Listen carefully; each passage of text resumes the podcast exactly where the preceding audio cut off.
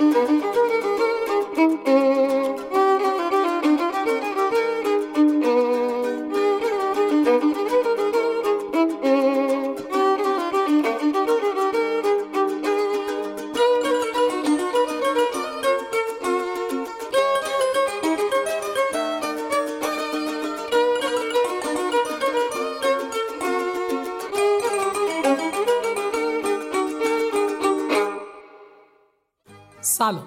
من آرش کلانتر دانشجوی سال آخر دکترای عمومی داروسازی دانشگاه علوم پزشکی تهران هستم و این قسمت ششم پادداروه که در دی 99 داریم منتشرش پاددارو یه پادکست سلامت محوره که قصد داره اطلاعاتی رو ارائه بده تا کمکمون کنه زندگی با کیفیتتر و سالمتری داشته باشیم. امیدواریم از این قسمت خوشتون بیاد و حال خوبی براتون رقم بزنه. مخاطبان پاددارو تمام فارسی زبانان و تا جایی که بشه سعی می‌کنیم مطالب علمی رو با زبان شیوا و ساده خدمتتون عرضه کنیم. توی این اپیزود پاددارو می‌خوایم راجع به یه موضوع فوق العاده مهم صحبت کنیم. موضوعی که ممکنه خیلیامون اهمیت و ضرورت وجودش رو ندونیم. یا نسبت بهش بی‌اعتنا باشیم ولی تاثیر کلیدی روی تک تک جنبه‌های سلامتمون. عزیزانی که می‌خوان شنونده ما باشن می‌تونن ما رو در اپلیکیشن های اختصاصی پادکست مثل Castbox، Apple Podcast، Overcast و Google Podcast سرچ کنن و گوش بدن. برای همراهی بیشتر با ما هم می‌تونید پاددارو رو با spell POD D-A-R-O-U از طریق اینستاگرام، توییتر، تلگرام و لینکدین دنبال کنن. می‌خوام براتون از خواب بگم. از نگاه متریالیستی یا مادیگرانه خواب یکی از لذات سه‌گانه است. دوتای دیگه میشن غذا و روابط جنسی. خواب چی اصلا؟ قطعا تا حالا این سوال براتون پیش اومده که ما اصلا چرا باید بخوابیم؟ وقتی بهش خوب فکر کنید می‌بینید واقعا پدیده عجیبی این خواب. آخر هر روز بدن ما فلج و بی حرکت میشه و هوشیاریمون برای چند ساعت از دست میدیم و این چند ساعت های آخر هر روز اگه بزنیمشون کنار هم میشه یک سوم عمرمون همین نشونه خوبیه که بهمون به بگه شاید خوابیدن مهمتر از اون چیزی که ما فکرشو می‌کنیم. وقتی اینو بذارید کنار اینکه هزاران سال پیش اجداد قارنشینمون برخلاف ما سرپناه امنی هم نداشتن توی برگ و درخت و سنگ و جای واقعا خطرناک میخوابیدن و زندگیشون رو در معرض خطرهای مختلف قرار می‌دادن. و این نشون میده که ما چقدر به خواب حتی توی اون شرایط نیاز داشتیم. و این لازمه زنده بودنمون بوده. نکته خیلی مهمی که وجود داره اینه که ما انسان ها تنها موجوداتی نیستیم که میخوابیم. خوابیدن تقریبا در تمام موجودات زنده دیده میشه. این نه تنها حیوانات بلکه حشرات حتی گیاهان هم میخوابن. البته نوع خواب همه موجودات شبیه هم نیست. مثلا گیاهان که سیستم عصبی مرکزی که عامل خوابیدن تو سایر موجودات رو ندارن. خوابیدنشون به این شکله که هر 24 ساعت گیاه به خودش یک استراحتی میده. در واقع با غروب آفتاب فتوسنتزی همون عملیات غذاسازی رو متوقف می‌کنه. و این رو هم باید بدونیم که هیچ کدوم از این موجودات از جمله ما انسان ها بدون خوابیدن نمی‌تونن به زندگیشون ادامه بدن. اینو یه دانشمند روس در سال 1894 فهمید. به این صورت که یه تعداد سگ رو وادار کرد تا فعالیتشون رو مداوم کنن و بدون اینکه بخوابن زندگی کنن. در نهایت این سگ بعد از تنها دو روز جون خودشون از دست دادن. انسان ها می‌تونن چندین روز بدون خوابیدن زنده بمونن. رکورد جهانی نخوابیدن هم به اسم رندی گاردنره که تونسته در سال 1965 زمانی که فقط 16 سالش بوده 11 روز و 25 دقیقه بیدار بمونه. و بعد از این 11 روز و 25 دقیقه زمانی که اومده سخنرانی کنه به سختی حرف می‌زده. نمی‌تونسته به خوبی فکر کنه و محاسبات ریاضی ساده هم نمی‌تونسته انجام بده. افرادی سعی کردن بعد از رندی این رکورد گینس رو بشکنن. ولی به علت خطرناک بودن این میزان بیدار بودن دیگه گینس این رکورد رو ثبت نمی‌کنه و همینطوری به حال خودش ولش کرد. الان سالیان ساله که دانشمندا تاثیر بیخوابی طولانی مدت رو روی عملکرد بدن انسان سنجیدن. تمام این تحقیقات بدون استثنا بازم تاکید می‌کنم بدون استثنا نتایج مشابه رو گزارش کردن می‌خوام براتون نتیجه تعداد زیادی از این تحقیقات و مقالات رو به طور خلاصه بگیم. دانشمندان متوجه شدن که بیخوابی باعث زوال سلامت انسان میشه و فهمیدن که تاثیر 20 الی 25 درصد بیخوابی معادل مستی کامله یعنی وجود یک دهم درصد الکل در خون انسان بیخوابی باعث اختلال در درک انسان از محیط اطرافش میشه تمرکز داشتن رو دشوار می‌کنه باعث اختلال بینایی میشه واکنش ها رو کنتر می‌کنه. همچنین باعث به وجود اومدن میکرو اپیزودهایی از خواب در زمان بیداری میشه. این میکرو اپیزودهای خواب همون موقعی که سر کلاس نشستید و چشماتون بازه ولی یهو احساس می‌کنید چند ثانیه از حرف استاد رو اصلا نشنیدید. در واقع انگار در حد چند ثانیه چند دقیقه هوشیاریتون از دست دادید. با این چند موردی که گفتم واضحه که با نخوابیدن خطای انسانی بسیار بالا میره خلبانی رو در نظر بگیرید که مست. نمی‌تونه تمرکز کنه. دچار اختلالات بینایی شده. درک صحیح از محیط اطرافش نداره. و دیر به اتفاق واکنش نشون میده. و بدتر از همه اینا هر چند دقیقه یک بار بیهوش میشه. و خودش هم نمی‌فهمه. مطمئنا مطمئنا کسی نمی‌خواد سوار این هواپیما بشه که خلبانش این وضعیت رو داره. دانشمندا متوجه شدن که بیخوابی باعث ضعیف شدن حافظه و تفکر قیاسی میشه. که این هم خودش دوباره باعث اشتباه در تصمیم گیری میشه. یه تاثیر دیگه ای که داره اینی که باعث اختلالات احساسی میشه و پاسخهای بین فردی دچار مشکل میشن. باعث افزایش پرخاشگری بین افراد میشه چه بسا خیلی از دعوایی که ما تو خیابون مشاهده می‌کنیم البته دلایل اقتصادی واقعا مهمترین علته ولی می‌تونه از کم خوابیدن هم باشه.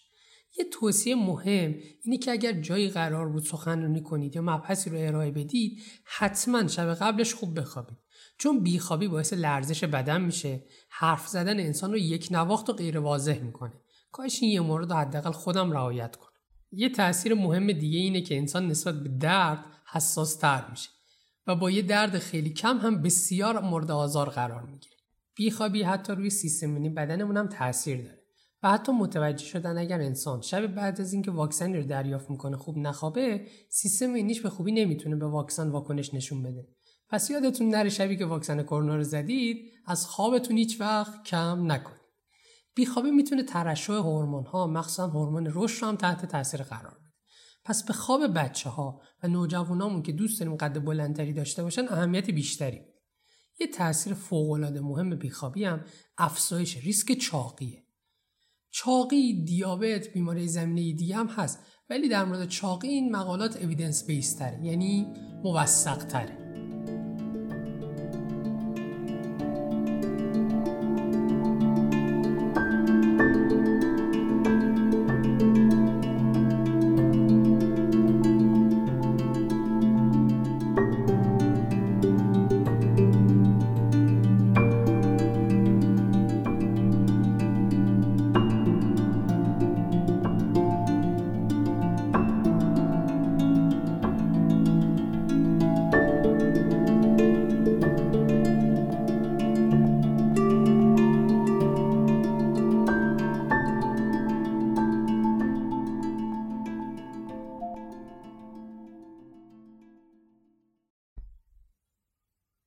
سال 2011 یه تحقیق توی دبیرستانهای آمریکا با هدف بررسی رابطه میزان کم خواب دانش آموزا با بروز رفتارهای منفی انجام شد. حالا این رفتارهای منفی چی هن؟ مثل خودکشی، دعوا، حمل اسلحه، مصرف الکل و مواد مخدر و رانندگی در حالت مستی. اینا مثالش. معلوم شد دانش آموزایی که کم خواب داشتن در ریسک بیشتری بودن. این نتیجه ای که به ذهن هممون می‌رسه. ولی اگه اینو بخوایم کمیش کنیم به طوری بود که هر یه ساعتی که دانش آموزا کمتر در روز خوابیده بودن احتمال افزایش این اثرات چندین برابر می‌شد. و این رابطه تصاعدی اون چیزی بود که این مطالعه انجام داد. توی تحقیق دیگه تاثیر محرومیت از خواب و روی عملکرد شناختی انسان بررسی کرد به این صورت که یه سری دانشجو رو دو تا گروهشون کردن یه گروه 24 ساعت اصلا نخوابیدن یه گروه دیگه از 24 ساعت 8 ساعت رو استراحت کردن و خوابیدن. بعدش عملکرد ذهنی و شناختی این دوتا گروه بررسی کردن و بهشون یه پرسشنامه دادن که توشون ازشون پرسیده بودن که به نظر خودتون عملکردتون چطور بود. نتیجه همونطوری که حدس می‌زنیم این بود که اون گروهی که 24 ساعت بیدار بودن به طرز چشمی عملکرد شناختیشون ضعیفتر ولی نکته جالب اینجا بود که با بررسی پرسشنامه متوجه شدن این گروه از نظر خودشون تمرکز و عملکردشون خیلی هم عالی بوده. این نشون میده فردی که کمبود خواب داره خودش اصلا متوجه این نیست که چقدر عمل کردش ضعیف شده. فکر می‌کنه خیلی عملش خوبه. خیلی تمرکز داره خیلی کارا رو داره عالی انجام میده. همونطوری که یه راننده وقتی شب قبلش نخوابیده با خودش فکر می‌کنه این که مسیری نیست. من اینو هر دفعه میرم این دفعه میرم. ولی همین فکر باعث میشه که تصادف رخ بده. یا مثلا دانشجوی در نظر بگی که شب قبل امتحان تا صبح بیدار میمونه و درس می‌خونه و مرور می‌کنه. و همونطور که توی این تحقیق هم گفتیم این محرومیت از خواب تاثیر خیلی زیادی روی عملکرد ذهنیش می‌ذاره و باعث میشه با وجود افزایش معلوماتش نتونه نتیجه مطلوب رو بگیره. من از وقت خودم این تحقیق رو خوندم دیگه واقعا شبای امتحان استراحت کافی رو انجام توی تحقیق دیگه رابطه بین بیخوابی و توانایی تصمیم گیری رو بررسی کردن متوجه شدن هر چقدر کار کنتر و خسته کننده تر باشه بیخوابی تاثیر منفی بیشتری روش می‌ذاره. یعنی در واقع اگر اتفاق غیر منتظری پیش بیاد که نیاز به خلاقیت داشته باشه کسی که کم بوده خواب داشته نمی‌تونه عملکرد مناسبی رو نشون بده. اینجا باز برمیگردیم به مثال رانندگی. یه کار کند و خسته کننده می‌تونه باشه اگه مسیرمون طولانی باشه. فکر کنی راننده کم بوده خواب داره با سرعت زیادم داره حرکت می‌کنه. یهو یه بچه یه گوز یه آهو میپره وسط خیابون. تو این وضعیت راننده نمی‌تونه به سرعت بهترین تصمیم رو بگیره. واکنشش سریع نیست. ممکنه چند ثانیه چند دهم ثانیه دیرتر پاشو بذاره روی پدال ترمز. یا ممکن توی همون لحظه این به ذهنش نرسه که می‌تونه مثلا فرمون رو بچرخونه بره تو شونه خاکی. همین عامل باعث میشه که تصادف بدی رخ بده و خدای نکرده اثراتی رو بذاره که هیچ وقت نشه جبرانشون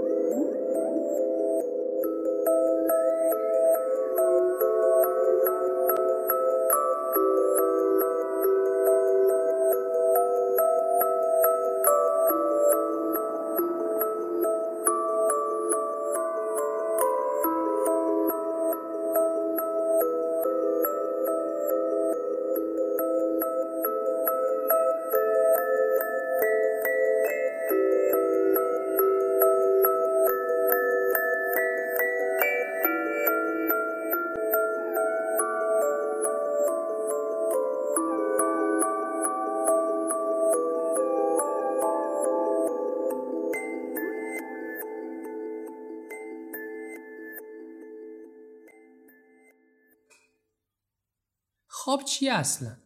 این سوال اصلی اپیزودمون بود. با اینکه در طول تاریخ خواب یه نیاز همیشگی برای انسان بوده ولی احساس و درک انسان از خواب همیشه یکسان نبود. بیاید با هم چند هزار سال بریم عقب. پیشینیان ما ارزش بسیار زیادی برای خواب قائل بودن. اونا معتقد بودن که خوابیدن باعث میشه که ما هر شب ارتباط عمیقتری با خودمون و دنیای اطرافمون برقرار کنیم. از ابتدای تاریخی که ما در جریانشیم خوابیدن و به همراه اون رویاها همیشه نقش مهمی در خیلی از ادیان ایفا کردند و همیشه به عنوان پلی مقدس برای ارتباط با ماورا و طبیعه شناخته شدن. حتی در بین یونانی های باستانی مسئله انقدر مقدس بوده که خدای خواب هم داشتن. به اسم هیپنوس. یونانی خواب رو در واقع حالتی بین زندگی و مرگ می‌دونستن. همون روایتی که ما تقریبا در اسلام هم اینو داریم. به همین دلیل و عقیده یونانی ها اونا برادر دوقلوی هیپنوس یا خدای خواب و تاناتوس نامیدن و خدای مرگ گفتن بهش. رویاها حتی از خود خواب هم عجیب ترن و از قرنها پیش بستر مناسبی برای تعبیر و استخراج معانی مختلف بودن. شاید تنها عبارتی که بتونه رویا رو توصیف کنه چیزی جز سرزمین عجایب نباشه. بعد از انقلاب صنعتی خواب رفته رفته اون جایگاه و ارزش سابقش رو از دست علتش چیه؟ چون که کار مهمه. پیشرفت شگرفی صنعت باعث میشه که انسان ها بیشتر از توانشون و عادتشون مجبور باشن تا کار کنن. آدما برای اینکه بتونن ریتم زندگیشون رو با سرعت دنیای اطرافشون هماهنگ کنن مجبور شدن ساعت خوابشون رو کم کنن و حتی کسایی رو که بیشتر میخوابیدن رو مسخره کنن. مثلا یه داستان معروف هست که میگه یه نفر از ناپل اون می‌پرسه چند ساعت خواب شب مناسبه؟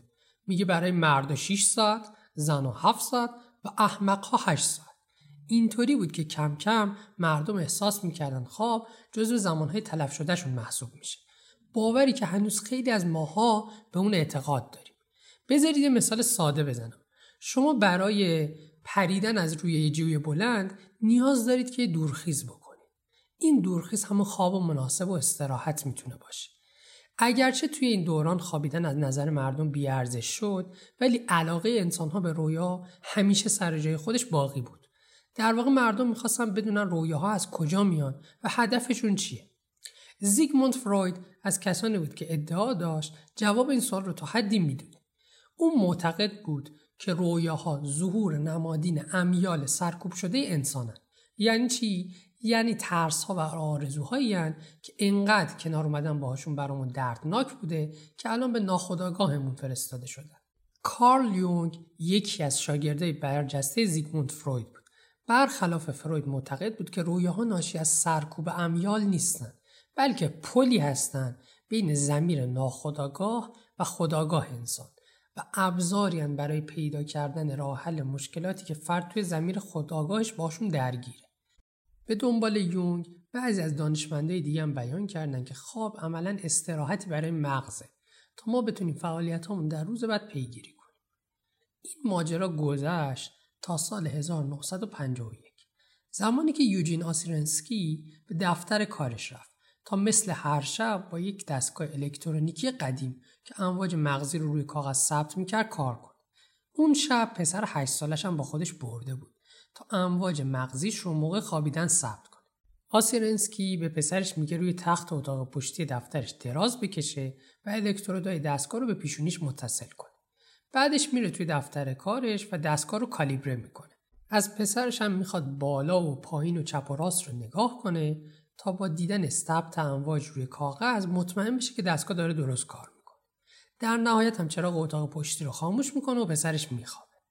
خودش هم میاد توی دفترش میشینه و با قهوه خوردن سعی می‌کنه خودش رو بیدار نگه این نکته رو اضافه کنم که تو این بره همسر آسیرنسکی بارداره و وضع مالی آسیرنسکی اصلا مناسب نیست.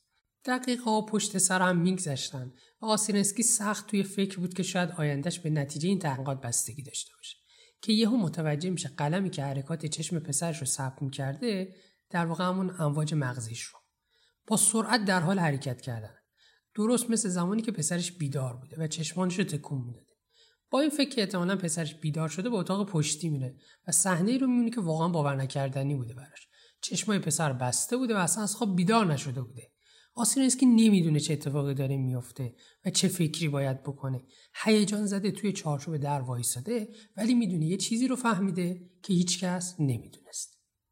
شاید اکتشاف آسیرنسکی به خودی خود اونقدر مهم به نظر نرسه.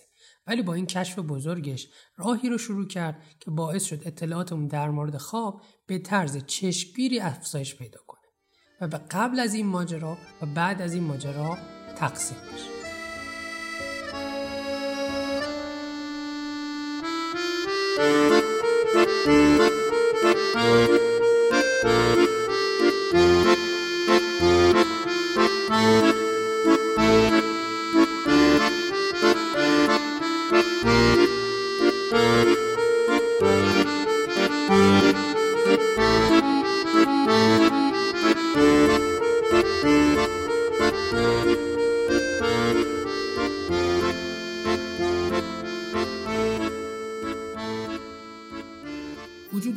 سریع چشم یا Rapid Eye Movement که از این به بعد از اختصارش یعنی REM استفاده می‌کنیم و ارتباطش با خواب دیدن برای اولین بار 67 سال پیش در قالب یک گزارش کوتاه توی مجله Science توسط آسرینسکی منتشر شد.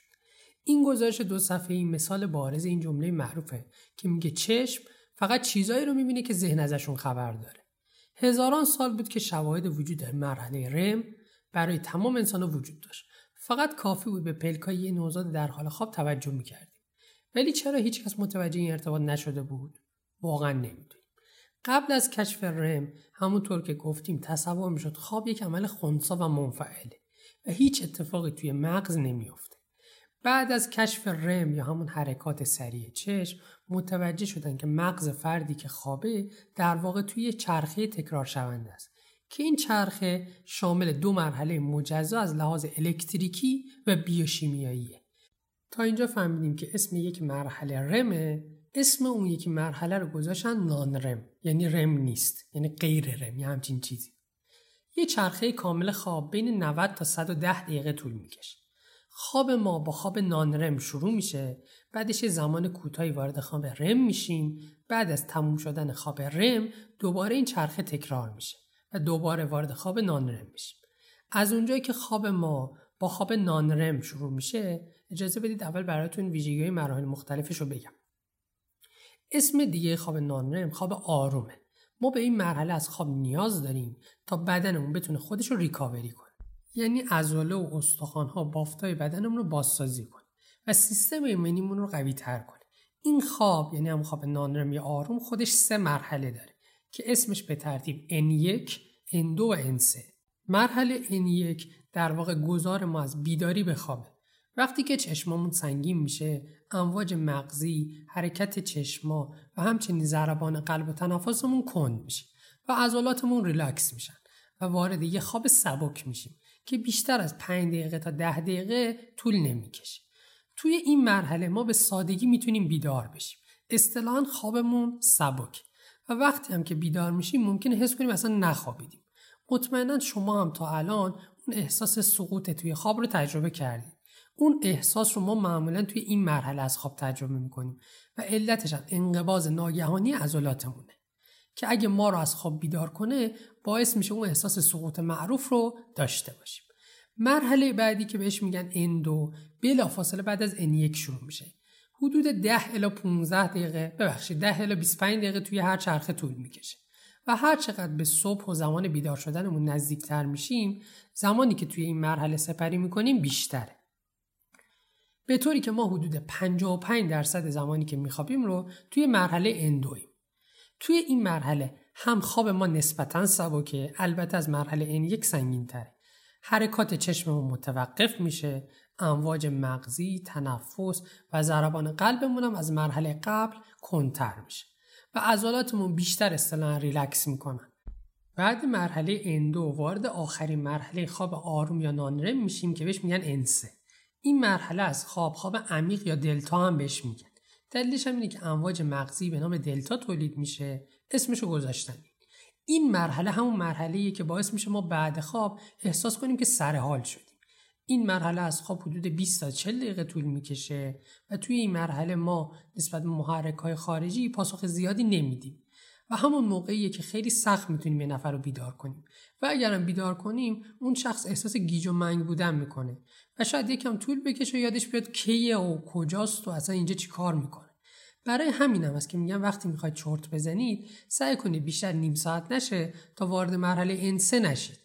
چون اون موقع خوابتون سنگین شد و بعیده بتونید بیدار شید طبیعیه که ضربان قلب و تنفس و امواج مغزی و غیره هم که در موردش صحبت کردیم توی این مرحله کنترین حالتش. خوابگردی و حرف زدن توی خواب واقعه هایی که توی این مرحله اتفاق میفته حالا هر کدومش می‌تونید وابسته به شخصی که این اتفاق برش میفته علت خاصی داشته باشه که موضوع بحثمون اینجا نیست. خواب رم چطوریه؟ بعد از اینکه سه مرحله خواب نانرم رو گذروندیم که حدودا 90 دقیقه بعد از خوابمون میشه وارد رم میشیم. اولین باری که توی چرخه خواب وارد مرحله رم میشیم بیشتر از 10 دقیقه طول نمی‌کشه. ولی هر چقدر خوابمون بیشتر طول می‌کشه زمانی که توی این مرحله سپری می‌کنیم افزایش پیدا می‌کنه. با افزایش سن میزان مرحله رم خواب کاهش پیدا می‌کنه. و این باعث میشه که کیفیت خواب تو سالمندان یا افرادی که مسنترن کمتر بشه. یعنی کیفیت خواب با مرحله رم ارتباط مستقیم داره و خیلی مرحله مهمیه. مهمترین مشخصش هم همونطور که از اسمش پیداست حرکات سریع چشم زیر پلکای بستم با اینکه دانشمندا هنوز به طور دقیق نمی‌تونن بگن دلیل این حرکت چیه ولی احتمال میدن این حرکات مربوط به رویا دیدن باشه. آدما معمولا صبح که از خواب بیدار میشن رویاهاشون رو فراموش می‌کنن. ولی اگه توی همین مرحله رم از خواب بیدار بشن ممکنه جنبه های یا قسمت های رویاشون رو بتونن به خاطر بیارن.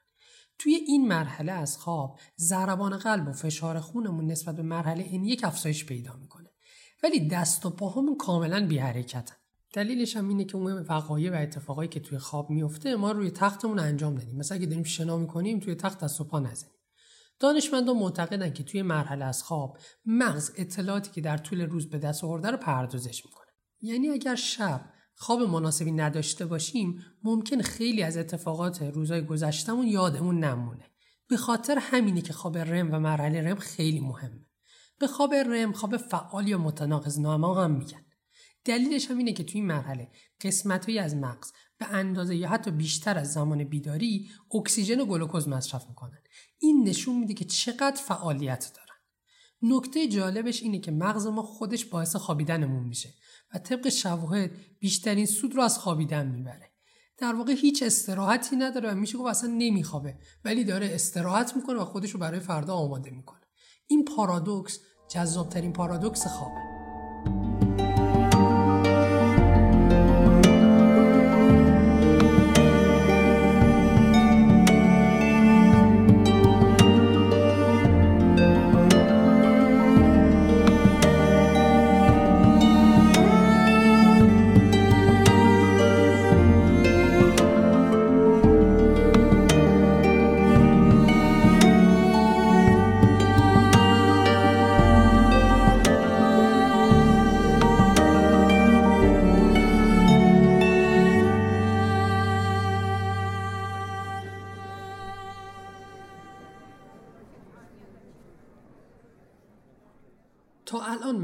خواب کامل باش آشنا شدیم که تو هر مرحله چه اتفاقی میفته. حالا می‌خوایم در مورد الگوهای خواب صحبت کنیم. ببین نکته اساسی توی خواب اینه که ما توی 24 ساعت 6 تا 8 ساعت بخوابیم و اون مرحله خواب رممون رو حتما کامل کنیم. چون خیلی نقش مهمی در کیفیت خواب داشت. اما الگوهای مختلفی برای خواب وجود داره که الان می‌خوایم در موردش بحث کنیم. سه تا الگوی کلی داریم. اولین الگو الگوی مونوفازیکه. به زبون ساده تر یعنی مدت زمانی که میخوابیم یک باره باشه و قطع نشه که معمولا هممون این روش رو انتخاب کردیم و 8 ساعت 6 ساعت 7 ساعت شاید بیشتر توی شب استراحت می‌کنیم و میخوابیم. این مدل خواب بعد از انقلاب صنعتی رخ داد و نرمال زندگی بیشتر آدم ها شد.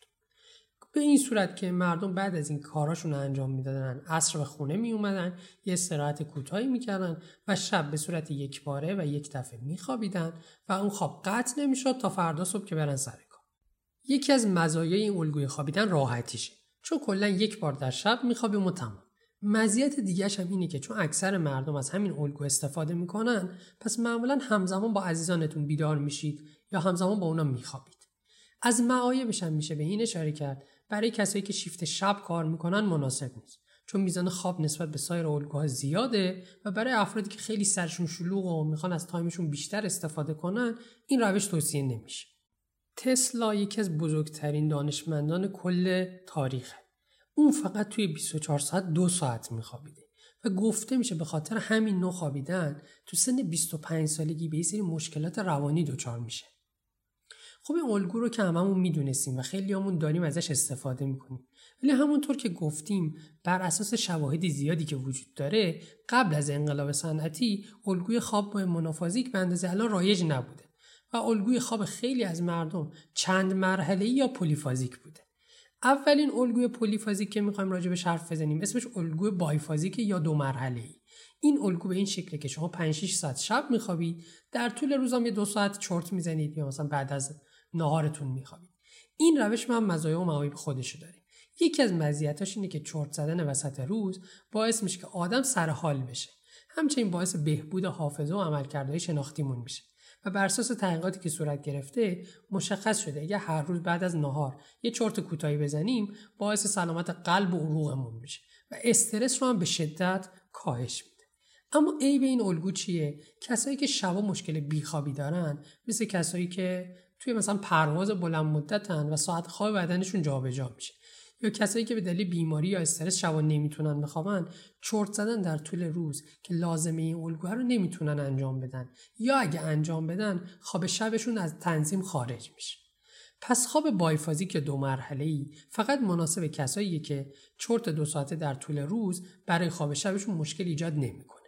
یا با کارشون تداخل نداره چرچیل نخست وزیر معروف انگلیس به خواب بعد از ظهرش معروف بود تقریبا در تمام دوران جنگ خواب بعد از ظهر خودش رو داشت حتی زمانی که لندن بمبارون آلمانیا می‌شد خود چرچیل این باور رو داشت که خیلی از پیروزیهاش، تصمیماتش و موفقیتاش مدیون همین خواب بعد از ظهر. الگوی بعدی خوابهای پلیفازیک اسمش سیکل اوریمنه. سیکل اوریمن شامل یه خواب 3.5 تا 4 ساعته و سه تا چرت 20 دقیقه‌ایه که اینا در طول روز پخش میشن. یعنی شما شبا سه و نیم تا 4 ساعت میخوابی توی طول روز سه تا 20 دقیقه هم چرت میده این الگو مناسب کسایی که می‌خوان ساعت بیداریشون افزایش بدن ولی برای دو تا سیکل بعدی که الان توضیح میدم آماده نیست ببینید بازم تاکید می‌کنم الگوی خواب استانداردی که WHO تایید کرده همون 6 تا 8 ساعت خواب در طول 24 ساعته. مزیت این مدل خواب عجیب نسبت به مونوفازیک و بایفازیک زمان بیدار موندنه. یعنی باعث میشه شما در 24 ساعت شبانه روز زمان بیشتر رو بیدار بمونید. ای بشم اینه که گفته میشه چون کل زمانی که فرد میخوابه حدود 4 تا 5 ساعته فرد ممکن کم کمبود خواب بشه و در بلند مدت عوارض نشون بده. الگوی پلیفازیک بعدی اسمش سیکل دایمکسونه. این الگو شامل 4 تا چرت نیم ساعت است. تقریبا هر 6 ساعت یک بار باید شما نیم ساعت چرت بزنید. که در کل 24 ساعت هم دو ساعت خواب لازم دارید حواسمون باشه که این سیکل مناسب هر کسی نیست و برای کسایی مناسبه که یه ژن خاصی رو دارن و کلا به خواب کمی نیاز دارن. مثلا اصلا مناسب من نیست. من نیاز دارم بعضی موقع مثل خرس بخوابم. مزیتش هم که مشخصه. بیشترین ساعت بیداری بین تمام الگوها مربوط به همین سیکله. ای بشم این آدم خیلی سخت با الگوی خواب آداپته میشه و ممکن در طول روز احساس خستگی بکنه. برنامه ریزیش خیلی آسون نیست چون هر 6 ساعت فرد باید کارش متوقف کنه و بره چرت نیم ساعته بزنه. آخرین الگوی پلیفازیک اسمش سیکل اوبرمنه. این الگو شامل 6 تا 8 تا چرت 20 دقیقه‌ایه. با فاصله های برابر هستن. خودم وقتی داشتم این متن رو میخوندم این الگو خیلی برام جذابه. ولی یه خورده فکر کنید شما باید هر 6 ساعت یه چرت بزنید. و این فاصله رو رعایت کنید. و مثلا چه می‌دونم می‌خواید مسافرت برید یه کار انجام بدید که نیاز داره 8 ساعت کار مداوم باشه ولی باید اینو منقطع کنید دو تا توی 6 ساعت. واقعا سخت. حالا توی تاریخ این الگو رو چه کسایی داشته باشن؟ جالبه. لئوناردو داوینچی توماس ادیسون. از اونجا اینکه این الگو محدود کننده ترین الگوی موجوده مناسب کسایی که می‌تونن یه برنامه غیرقابل انعطاف رو به خوبی دنبال کنن. و کسایی که از این الگو می‌تونن پیروی کنن نباید به زمانی بیشتر از سه و نیم ساعت پشت سر هم برای انجام کارشون نیاز داشته باشن. چون فقط همینقدر می‌تونن بین دو تا چرتشون وقت بذارن. مزیتش هم مثل سیکل دایمکسون چون حدود دو ساعت فرد میخوابه 22 ساعت بیداره می‌تونه به کلی از کاراش برسه. با این حال عیب های واضحی داره این الگو. تا اینجا که به محدود کننده بودنش اشاره کردیم باعث اخلال در زندگی اجتماعی انسان میشه. مثلا شما مادر و پدرتون خوابن شما دارید کارهای خودتون انجام می‌دید. یا آدمای نزدیک دیگرتون حالا با دونستن این الگوها سوالی که پیش میاد این که کدوم یکی از این الگوها کارآمدتره و بازدهیش برای ما بیشتره. این سوالی که فقط خودتون می‌تونید بهش جواب بدید. خواهشا جوگیر نشید بعد از اینکه این الگوها رو یاد گرفتید برید امتحان کنید. اول روشون فکر کنید اگه دوست داشتید ازشون استفاده کنید. و باید ببینید کدوم الگو بهترین نتیجه رو براتون داره. خیلی هم ممکنه با الگوهای پلیفازیک دچار کمبود خواب بشن. دیگه هم ممکنه بازدهیشون افزایش پیدا کنه. اگه توصیه ما رو بخواد ما بهتون پیشنهاد می‌کنیم که شما 8 ساعت در روز بخوابید حتی اگه نمی‌تونید این کار رو بدون وقفه و پشت سر هم انجام بدید خودتون برنامه ریزی کنید و یه جوری بخوابید و اون 8 ساعت برسونید. دیده شده یه چرت 20 دقیقه در بعد از ظهر می‌تونه بازدهی مغز رو چندین برابر کنه. و حتما نیاز به خواب دو ساعته برای افزایش اثر و انرژی نداریم. ولی ولی ولی چجوری می‌تونیم این ریتم زندگیمون این ریتم کار کردنمون رو با این چرت 20 دقیقه این چرت بعد از ظهر و غیره هماهنگ کنیم؟ من خودم بعد از گوش دادن و خوندن این مطالب واقعا سعی می‌کنم بعد از ظهر بیشتر حداقل نیم ساعت استراحت کنم.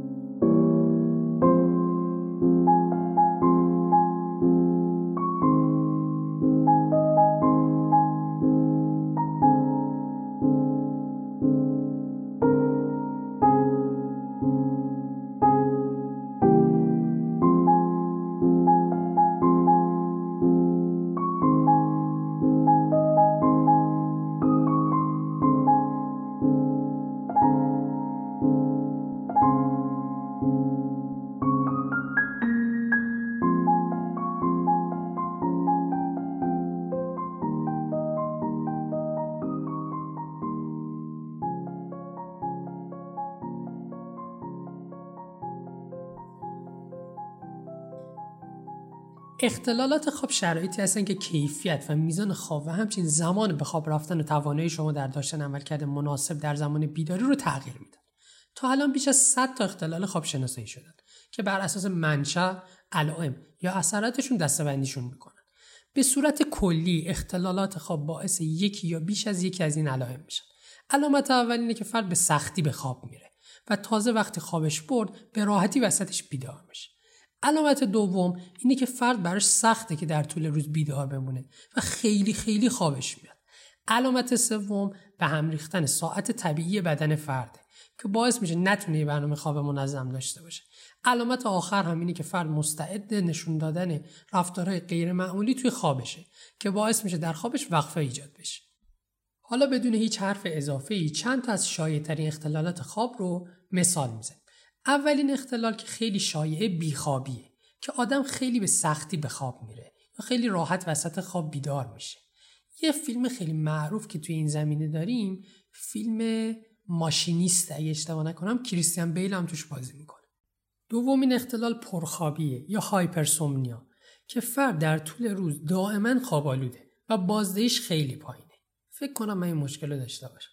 سومین اختلال آپنه خوابه. که الگوی تنفس فرد هنگام خواب غیر عادیه معمولا این آدما خروپوفای عجیب غریب دارن. یا مثلا وسط خواب به خاطر تنگی نفس از خواب بلند میشن و میپرن. این خیلی خطرناکه. حتما اگه این علائم رو دیدید باید به پزشک متخصص مراجعه کنید.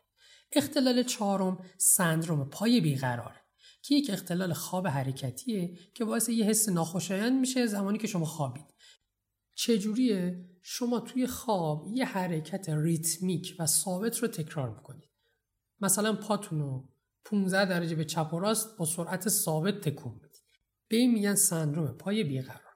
اگر هر یک از این اختلالات رو شما تجربه کردید یا براتون هی تکرار میشه باید به پزشک متخصص مراجعه کنید و باش مشورت بگیرید. آخرین اختلالم اسمش نارکولپسی یعنی حمله خواب که همراه با خوابالودگی بسیار شدیده. یعنی شما دارید توی طول روز فعالیت انجام می‌دید کاراتون رو می‌کنید یک دفعه حمله خواب بهتون دست میده. به این صورت که اگه نخوابید الان میمیرید. تا دو دقیقه قبلش داشتید اکتیو کاراتون رو می‌کردید ولی الان حتما باید بخوابید. یه سری توصیه بسیار موثر وجود داره برای داشتن خواب سالمتر که بهش میگن بهداشت خواب. این توصیه اگه رعایت بشن باعث میشه تغییر رفتار شما به تدریج رخ بده و خواب با کیفیتتر و سالمتری داشته باشید. بهداشت خواب میگه برای داشتن خواب سالم باید برنامه خواب منظم داشته باشید. باید حواستون به چرت زدنتون در طول روز باشه که با خواب شبتون لطمه نزنه. تلاش کنید همیشه سر یه ساعت مشخص بخوابید و سر ساعت مشخصی بیدار بشید. نباید نزدیک خواب فعالیت بدنی شدیدی داشته باشید یا فعالیتی که نیاز داره تمرکز شدیدی داشته باشید و انجام بدید. باید استرس و استرابتون رو کنترل کنید. قبل از خواب نباید خیلی در معرض نور باشید. مخصوصا نور آبی لامپای LED. پس قبل خواب کار با گوشی و لپتاپ ممنوع. نباید از تختتون برای کاری به جز خوابیدن استفاده کنید. اصلا برید پشت میزی چیزی بشینید کتاب بخونید بعدش که موقع خوابتون شد به تخت مراجعه کنید. نباید قبل از خواب کافئین و نیکوتین مصرف کنید. پس سیگاری ها نباید قبل خواب سیگار مصرف کنن. یا افرادی که چای و قهوه میل می‌کنن نباید این اتفاق قبل خواب براشون بیفته. خیلی باید و نباید گفتیم. ولی با یه سرچ ساده توی اینترنت و تمرین تک تک اینا و به مرور می‌تونید همشون اصلاح کنید اگر مشکل دارید. من خودم خیلی از این نکات رو رعایت نمی‌کنم. ولی واقعا تصمیم گرفتم تک تک اینها رو بهبود بدم. برای یه عمر طولانی یه زندگی با کیفیت و سالم داشتن یه خواب سالم مهم و واجبه. شاید مهمترین نکاتی باشه که باید رعایت بشه. بیاید با هم دیگه هممون این نکات رو رعایت کنیم تا عمر شادابتر و سالمتری داشته باشیم.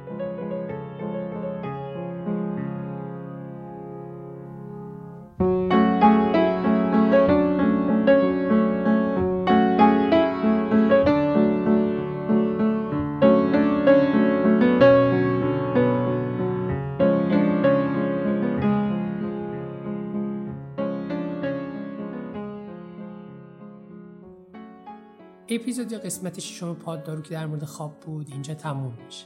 اول از همه از تک تک حمایتاتون تشکر می‌کنم. همچنین از انتقادات و نظراتی که به ما می‌دید. این باعث میشه که کار ما بهتر بشه. در آخر یه خواهش و تمنا ازتون دارم که توی این روزهای کرونایی و شرایط بد اقتصادی بیشتر به فکر هم باشیم اینشالله روزهای آینده روزهای بهتری برای خودمون و خانوادهمون و دوستامون و نزدیکانمونه خدا نگهدار.